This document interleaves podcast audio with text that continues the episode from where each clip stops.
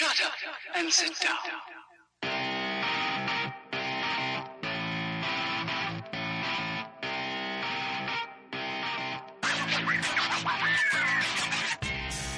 When the Wind Blows, a disruption of the educational status quo, hosted by Erin Barnes. And now, Erin Barnes. All right, and welcome back to the show. We are so excited uh, to get to bring engaging guests. That's that's you. You're an engaging guest today, uh, Mr. Hunt. But engaging guests uh, and and just thoughts and and processes that we kind of uh, develop and uncover all the time. Today's conversation is about evaluating last year. So, welcome back to When the Wind Blows, uh, guests, listeners, and and Mr. Hunt. Welcome back to the show. You were on here last year, and your episode was pretty darn popular. Did you? I don't know if you ever listened to it, even. I did listen to it, but I had no idea its popularity now. Yeah, uh, people enjoyed what you had to say. Maybe it was the the idea that we were. Um, not in this kind of format. We were we were together, and and uh, you could hear the clinking of glasses or something. But um, but people enjoyed it. So welcome back. And um, so we heard from you last year. We know who you are and what your role is. But how about um, tell me what got you in education in the first place? Like, why on earth did you go down this road? Uh, yeah, that's that's a great question. And man, when you you know sidebar here, the topic of this is evaluating last year. To think that this, that I was sitting here, not here, but sitting here doing this podcast with you 365 days ago, it seems like an eternity. Um, so it, it, last year it seemed a little bit like a marathon, but um, anyway, my my path into education. Um, from what I can remember, I, I had a teacher in sixth grade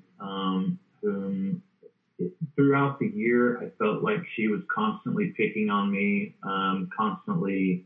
Uh, I couldn't do anything right to to satisfy her, and I can always remember going back home to my parents and saying, you know, she just everything I do, she just doesn't like me, blah blah blah, and and you know, as I progressed out of that sixth grade into seventh grade, I realized that she just wanted what was best for me. She had higher expectations of me than I had for myself um, and it, you know, I always say for for me to be um, that mature at such a young age to see that is is probably a little bit unique.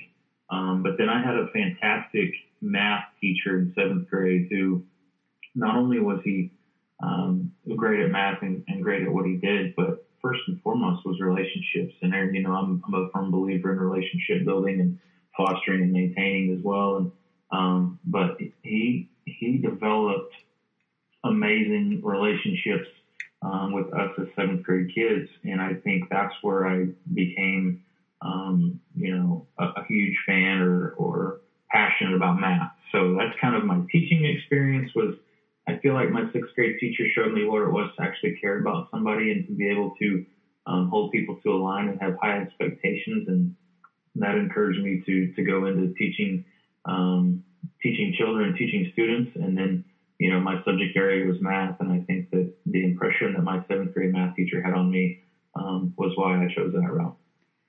Interesting, and now you've got me evaluating because as you were telling me the sixth grade story, I was like, "Oh yeah, I've got one of those people too." But I did not think that maybe she had my best interest at heart. I plus we were probably vastly different. I, I was probably an extra grace required kid my ADD and talkativeness uh, and personality requires some extra grace sometimes, and so I know that. So I'm going to reevaluate my ideas of that teacher um, in my head, but I really like where you went with that because it's a whole mindset thing. You could have been in my mindset and thought, "This teacher hates me. This is just the way it is. Getting through this year." But you were like, "This teacher hates me or does she? And I think that that's yeah. super spectacular. Yeah, actually, I, I we crossed paths, you know, years down the future. Um, even when I was uh, at, at, a completely different school, her daughter actually taught at the school I went to, and and we had those conversations of, you know, no, I didn't hate you. I just knew you could do better than you were, and you could be a better kid than you were. So I think you know that, that's a testament to we all go through our hurdles, and we all you know go through our, our times of, of um, delicacy, and and uh, it's just part of life. Yeah. So as I'm thinking through this topic, evaluating last year, and and we can go personal, we can go global. Um, but remember that the audience are students, parents, teachers, and then the people you lead, you know, essentially. So I'm thinking like we build understanding through experience, right? We experience the world and then we we have to think about the things that have happened so that we can go out and make better or more informed decisions. Um, the process of reflection helps us to develop uh, to develop our intuition, basically.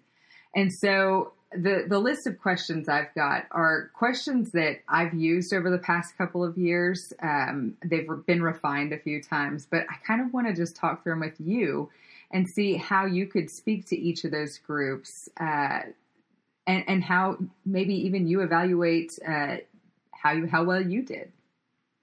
Yeah, absolutely. I'm, I'm going to give it my best shot. Okay, so the first question is, what kinds of questions do you ask yourself?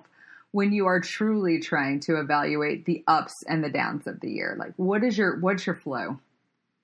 Uh, I think you know, for me, it's being a nurturer. I, I wear a lot of my emotions on my sleeve. So what I try to stay out of is who was upset and who wasn't, because you know, ultimately, what a lot of people don't understand um, is you know decisions that we make um, at the executive or, or, senior level aren't popular no matter what they are.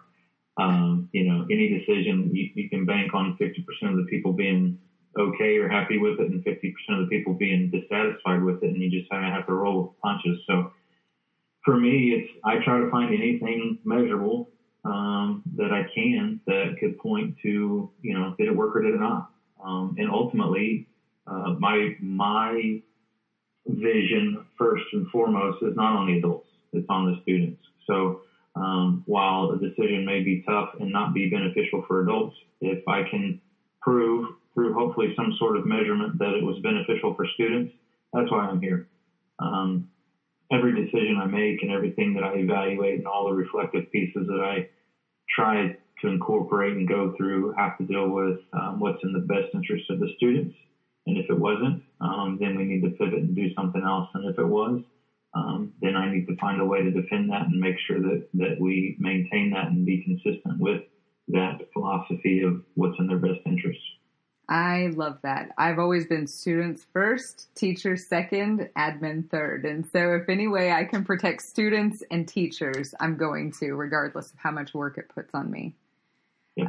So, two questions in, in particular I like to ask myself in a project, at the end of the year, at the end of a season.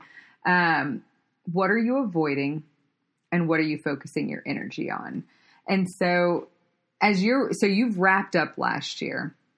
What are some things that you put just laser focus on, and what are some things that maybe, uh, in hindsight, you you possibly avoided in in your approach? Yeah, so I think my laser focus this year would be anything that is related to making sure we have a good start to a school year. Um, you know, the first impression is important. Um, if we don't start off on the right foot, um, you know, then things can snowball and, and, you know, we're being reactive more than we're being proactive. So right now the laser focus is on trying to be as proactive as much as possible to make sure that the, the first of the year um, starts like it should and starts smooth, as smooth or smoother, hopefully, um, than last year. You know, last year we had a lot of system changes at this point.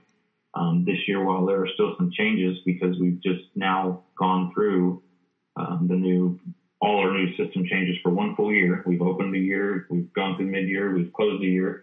Um, so now we're starting our second year um, with everything that we changed, and um, you know, so just trying to make sure that we learn from our mistakes trying to make sure that we don't repeat any of our mistakes as much as possible. Um, that's what my laser focus is on on this year. And then, you know, unfortunately, you know, what, what am I avoiding? Um, this this role, this position, this organization comes with a lot of conflict, comes with a lot of uh, uh, you know confrontations, negativity, you know, at, at all levels. And ultimately, all we're trying to do is what's in the best interest of the student. So oftentimes, I find myself, um, you know, avoiding some of those conflicts or some of those confrontations and focusing more on um, my wheelhouse, so to speak, and my passion. And that's, you know, like I keep saying, making sure that students are taken care of as much as we can and doing what's best for them for not only the present, but more importantly, their future. Um, and I, I, you know, I think that's probably, I don't want to say that's a cookie cutter answer, um, especially in my position, because, you know, and, and those parents that are listening and those teachers that are listening um, probably know that a lot of times the only time that they get directed to me or that we speak is due to a conflict. Um, and while I find that very unfortunate, um, I do embrace that, and I do I do pride myself in uh, making sure I listen to all conflicts and all issues, and, and, making sure we can move forward as a team for the student, um, and like I've been saying, in their best interest. Okay, so I'm as I'm thinking um, about uh, how you could answer this for each group. Put yourself back in sixth grade Justin Hunt position, right? You just finished a school year in the epic model. Okay, so I'm changing all kinds. We're in a fantasy world right now. what are some questions you might ask yourself um, about how the school year went and what you want to do for next year? So, what would my what would the sixth grader want to ask the adult? No, what right. would you ask yourself? So, okay, and I mean, I'm just sitting here and I'm thinking, I ask my kids regularly. Okay. Let's talk about this. Let's reflect on this. What worked, what didn't. And one of the things my oldest did um, is she was like, you know, I I'm not going to get behind this year. Uh, she felt like she was playing catch up, and it's funny because she's like, I know what I have to do. I really don't want you to tell me what I have to do. I was like, well, I didn't want to have to tell you what to do either. Obviously, I wanted you to do it. And so, one of the things she's talked about is she's going to keep uh, an agenda, which was a suggestion of mine. so I was looking out here. It was a suggestion of mine, and I bought her one, but she didn't use it, and that's fine. Uh, she thought she had what worked best. But so, if, if you had just finished your sixth grade year, what are some things based on what? I mean, you had like an enlightening moment that year of. Yeah knowing that the teacher did have best interest, what would you ask yourself um, having just finished a year at Epic? Um, I mean, I think did I do the best that I could and, and everything that that uh, was put in front of me, as well as time management, that I managed my time as best I could? Um, you know, because I, I think it's different now for for our kids and for the kids in this generation than it was for us. We we didn't have as many distractions. I feel like kids today have so many distractions, whether it be um, you know social media or technology, um, or, or you know even what's going on socially. I think social problems are are a bigger deal now than they were um, you know when when I was a kid. So was I focused on the main thing? Did I keep the main thing the main thing, um, or was I allowed to be to be distracted with with all things outside? I think that's those are a few things that I would ask myself. So, um, and I'm just thinking about self again. Uh, but one of the things I've, I'm probably going to have to teach my own kiddos as a parent who's now uh, helping out my epic kiddos is we have scheduled everything in one hour blocks around here. Let's do an hour of ELA. Let's do an hour of math. Let's do an hour of, but if that hour comes to an end and we haven't completed it, we have to find a way to add more time to that. But also, if that hour comes to an end and you finished 30 minutes ago, it's that social media time. It's easy to pull up YouTube. It's easy to pull up TikTok and kind of dive into that world and realize, oh my gosh, now I'm 10 minutes into my next hour. And it's it like you said, it snowballs. Um, so one of the things we're doing around here um, is we're going to start scheduling in 30 minute increments and maybe changing up a little more. Um, I'm going to just say that I probably gave my kids some of their attention issues uh, through um, the the things that they've inherited from me, and so um, you know it's it's all an experiment, honestly, on how to get it done and finding the best recipe for your household. But I think we're going to start working in 30 minute increments and then dividing up that time and coming back to if we need to uh, versus hour and then uh, kind of squandering 15 to 30 minutes of a day on social media versus having that time, you know, at the end of the day. I don't know. Yeah, absolutely. For the shot. I mean, you know, if it doesn't work, try to pivot and see what happens and reevaluate. Yes. No, so I'm super flexible um, because I've been in this world for like 11 years. But what what would you give parents as advice? So they just finished their school year, They're thinking like, what should we do? How should we, you know, move forward? What kind of advice are you going to give the parents in this model? I mean, I think the first piece of advice was you have to you have to have a schedule. Um, you know, it can't be laissez-faire, and um, you know, one of the things that I always tell people is, you know, the virtual model isn't for everybody. We want it to be for everybody, but ultimately it's not. I don't know that it would have been for me as a kid. Um, I don't know that I had as a, as a youngster um, with two working parents, especially. Um, I don't know that I had enough self awareness to, to, to do this, um, even as a young adult. But um, so time management, have a schedule, um, and man, a relationship with your teacher. Um, have to have a relationship with your teacher. That you have to be partners, you have to be teammates, um, and then have an awareness of who your principal is too. Uh, we want to build relationships with our families. Uh, we want to be a team. That's the whole vision and mission of, of this school that we call Epic is, you know, the triangle relationship. That the, we're all in this for the same reason, and that's for the betterment of the student.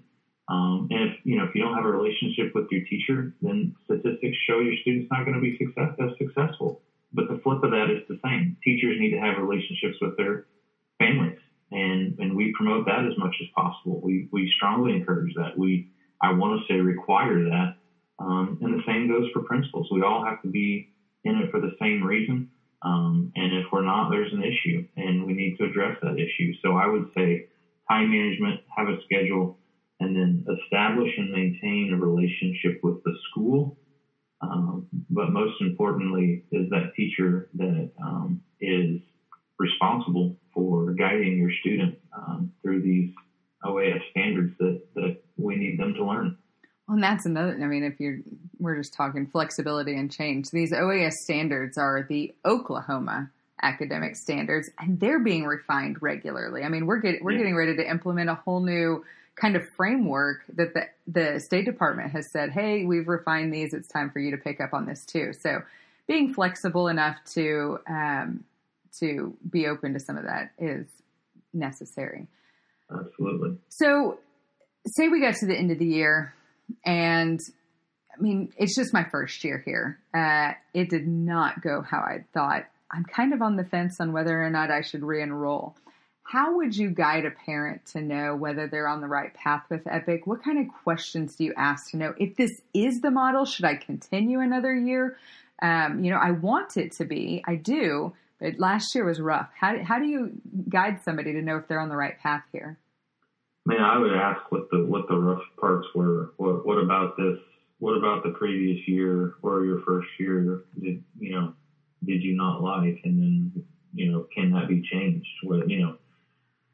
I think if it's a matter of well, I can't, I just can't stay on top of my student enough for them to to be able to get through the through the work like they should. Well, you know, that might this might not be the model for them. You know what I mean? But if it's more of a well, there was just so much change. You know, I don't like always being in the news or something like that. I would say just be patient with it. You know, I mean, unfortunately, a lot of our changes are due to um, some of our critics from the outside that regulate us and change our guidelines and um, try to um, try to uh, adjust some of the things that um, they require us to do or to achieve.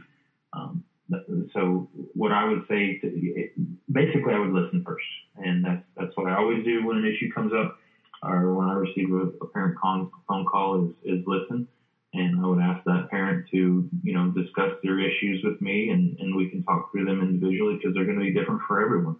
Um, and I think that's, that's important when resolving any conflict as well as any issue. Um, and, you know, like I said a few minutes ago, I'm, I'm not going to push this model on anyone that doesn't think it's not for them. Um, because, you know, it's not for everybody and, and we can make that, we can have that discussion together and figure out if it if it is the right fit. What if?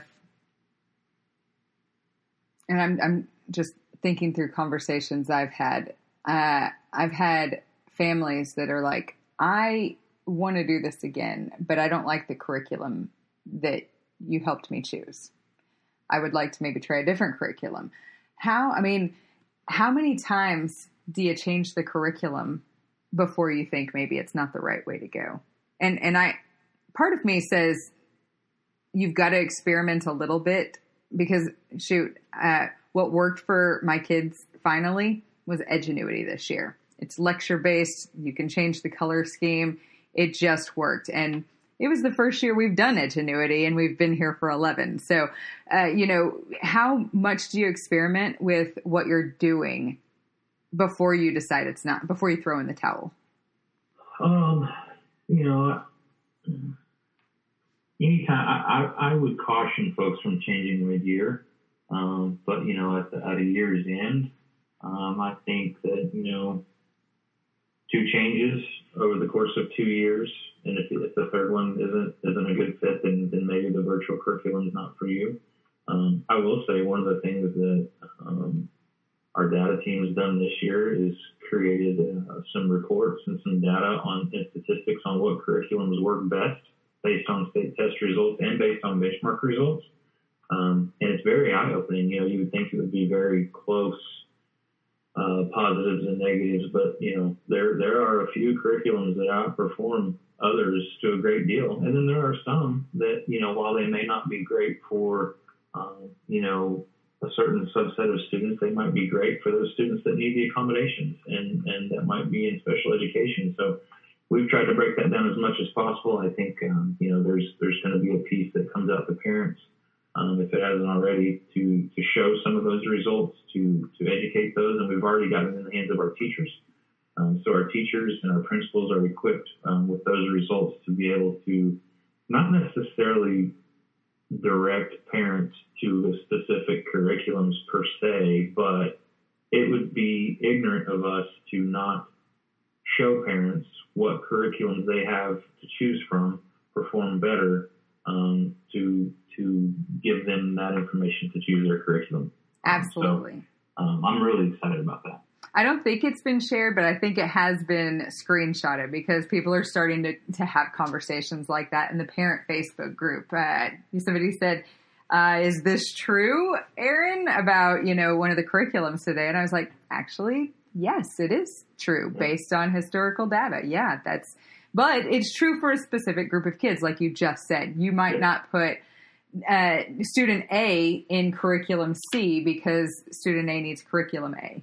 Um, and uh, yeah, anyway. Okay, so um, let's talk about like setting. Are you a goal setter? Do you set goals for yourself, for your family, for your your team? Um, yeah, I mean, I think everybody should, I, I should do a better job of, of the goal planning and the goal setting. But, but yeah, absolutely. So how do you, how do you set goals? Um, and, and then how do you help maintain those goals and, and, and reach those goals?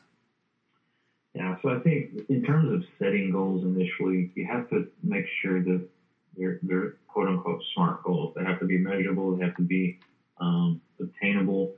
Um, and I think, you know, what, what a lot of people um, struggle with is understanding that most goals can't be climbing huge mountains. You know, you got to go one step at a time. You got to, you know, achieve a small baby step before you get to the peak. You know, you can't just jump right up to the peak. I think that's where a lot of people go wrong and get um, maybe a little dissatisfied with themselves or even with an organization that you, you know you didn't jump to the peak the next year. So small baby steps, small incremental baby steps.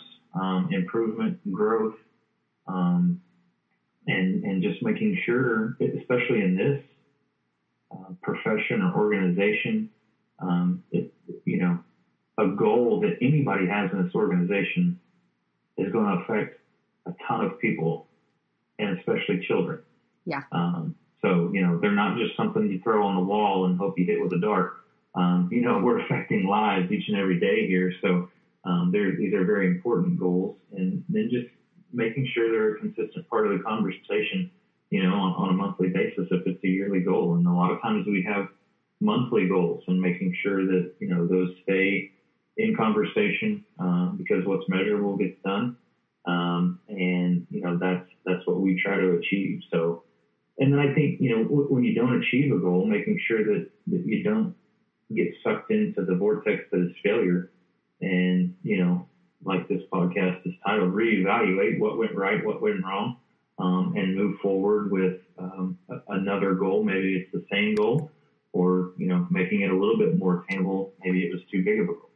So along that line, and, and this is not in the show notes, so I'm hitting you off. I'm chasing a squirrel here. Um, I've I've seen some feedback on the aspirations not being measurable. How do you measure uh, future ready? How do you measure world leader? And in my head, as as I see these things, I'm thinking, well, those are aspirations. They're not goals. And um, I think that having those plastered on the wall, those aspirations, is super exciting to me and and as we're coming up with goals for the year saying hey you know what? I think this goal would make us a future ready student. I think this goal would definitely help us support the community. Um, and so if there are any people out there listening um, and and you have thought about the aspirations not necessarily being measurable like mr hunt is suggesting um, I, I don't know that this isn't a PSA or anything, but I just like how I just I really love the aspirations um, for the purpose of goal setting. I think that um, they aren't necessarily the goal, but they're things that we can set goals from. Um, and on that note, how do you know if you're how do you know if you're hitting the mark on that goal. Like how, if you're if you're setting it up right you've made it measurable. What if you hit 50% is that enough? Is the growth enough to celebrate or is that not hitting the goal? Well i mean so for me uh, any growth is great. So it would be it'd be dependent on what that actual goal was but you know um, and and also i i'm a firm believer in um, keeping goals somewhat the same over multiple years. So give yourself two to three years with a certain set of goals, unless there just needs to be a huge pivot. That way, you know, maybe year one, you only achieve 50%, and then you can keep that same goal in year two and you hit 75. Let's celebrate. Okay, we, we improved upon that. Um, and then to piggyback on your aspiration statement, I think what I see is aspirations are a direction that the organization is going. And so then you would have an aspiration number one, and then a bullet subsets under aspiration number one would be multiple goals that are going to get you to that direction, um, which would be aspiration number one. I really like that. Um, have you ever found yourself, uh, you know, you're halfway through the school year, you've got a team who's following you. Have you ever found yourself hindering your team's experience or you being the roadblock and how did you decide whether you were the roadblock and how, how do you remove yourself? Not necessarily because you're you're the leader. I mean you know you've got to stay leading the team but how do you decide if you're being a roadblock and what do you do when you find that out? I think i, I and I hate to be answering this question because I, I feel like I would like for the team to just come on and, and you know, I'm, I'm that vulnerable when it comes to, to being um, a leader, you know, um, we're, we're, we're a community, we're a family. Um, and, you know, fortunately for me, um, I've been put in a position to, to lead that group of individuals um, and to, you know, to be the conduit to where they message things to, to BART or the organization in a, in a, in a uh, organized way. So um, I'm not a micromanager. I'm not, you know, it's not my way or the highway. If if I I try my hardest to do the job of if I say no and that comes with resistance, well then let's discuss it because maybe there's something I'm missing. You know, my answer is not the end all answer unless we've had a discussion and I've decided, you know, that's that's the answer that needs to come up with. But um, you know, it's it's not hard fast um, decisions with me because I'm I'm not the smartest guy in the room. I'm not the uh, I'm not always the expert in the room, and that's you know I I told my team today during our meeting that I I need them.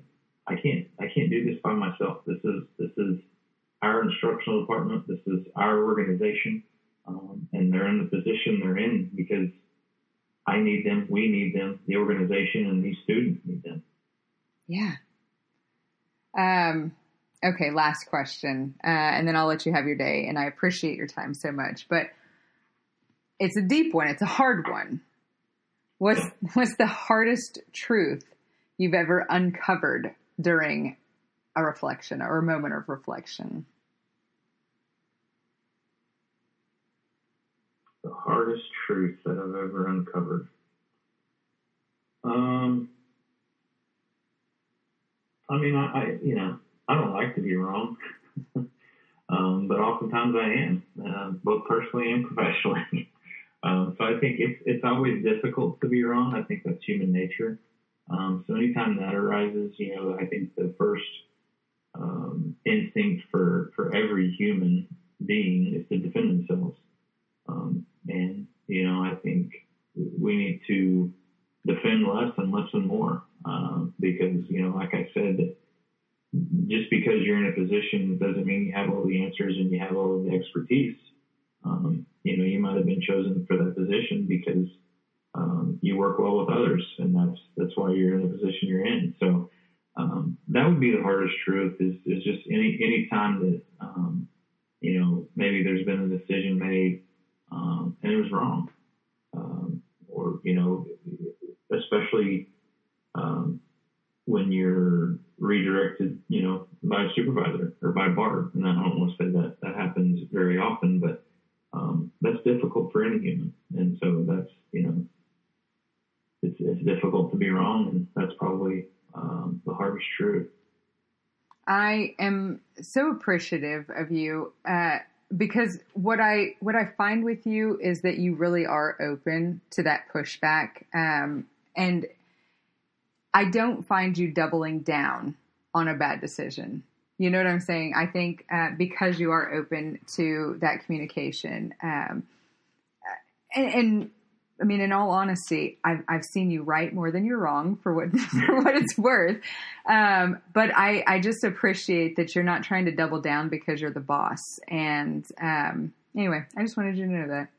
Yeah, I appreciate that. It's not about power to me. It's about doing what's in the best interest.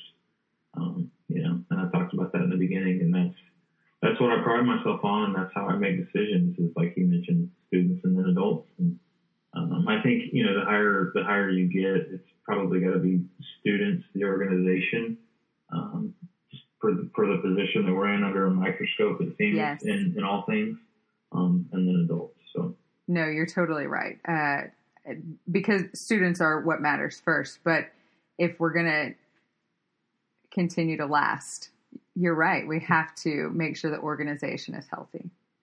absolutely. Well, thank you very much for your time. I enjoy uh, talking to you anytime I get a chance. Tune in next week where we are rethinking how leadership and education can better prepare the next generation for a rapidly evolving world.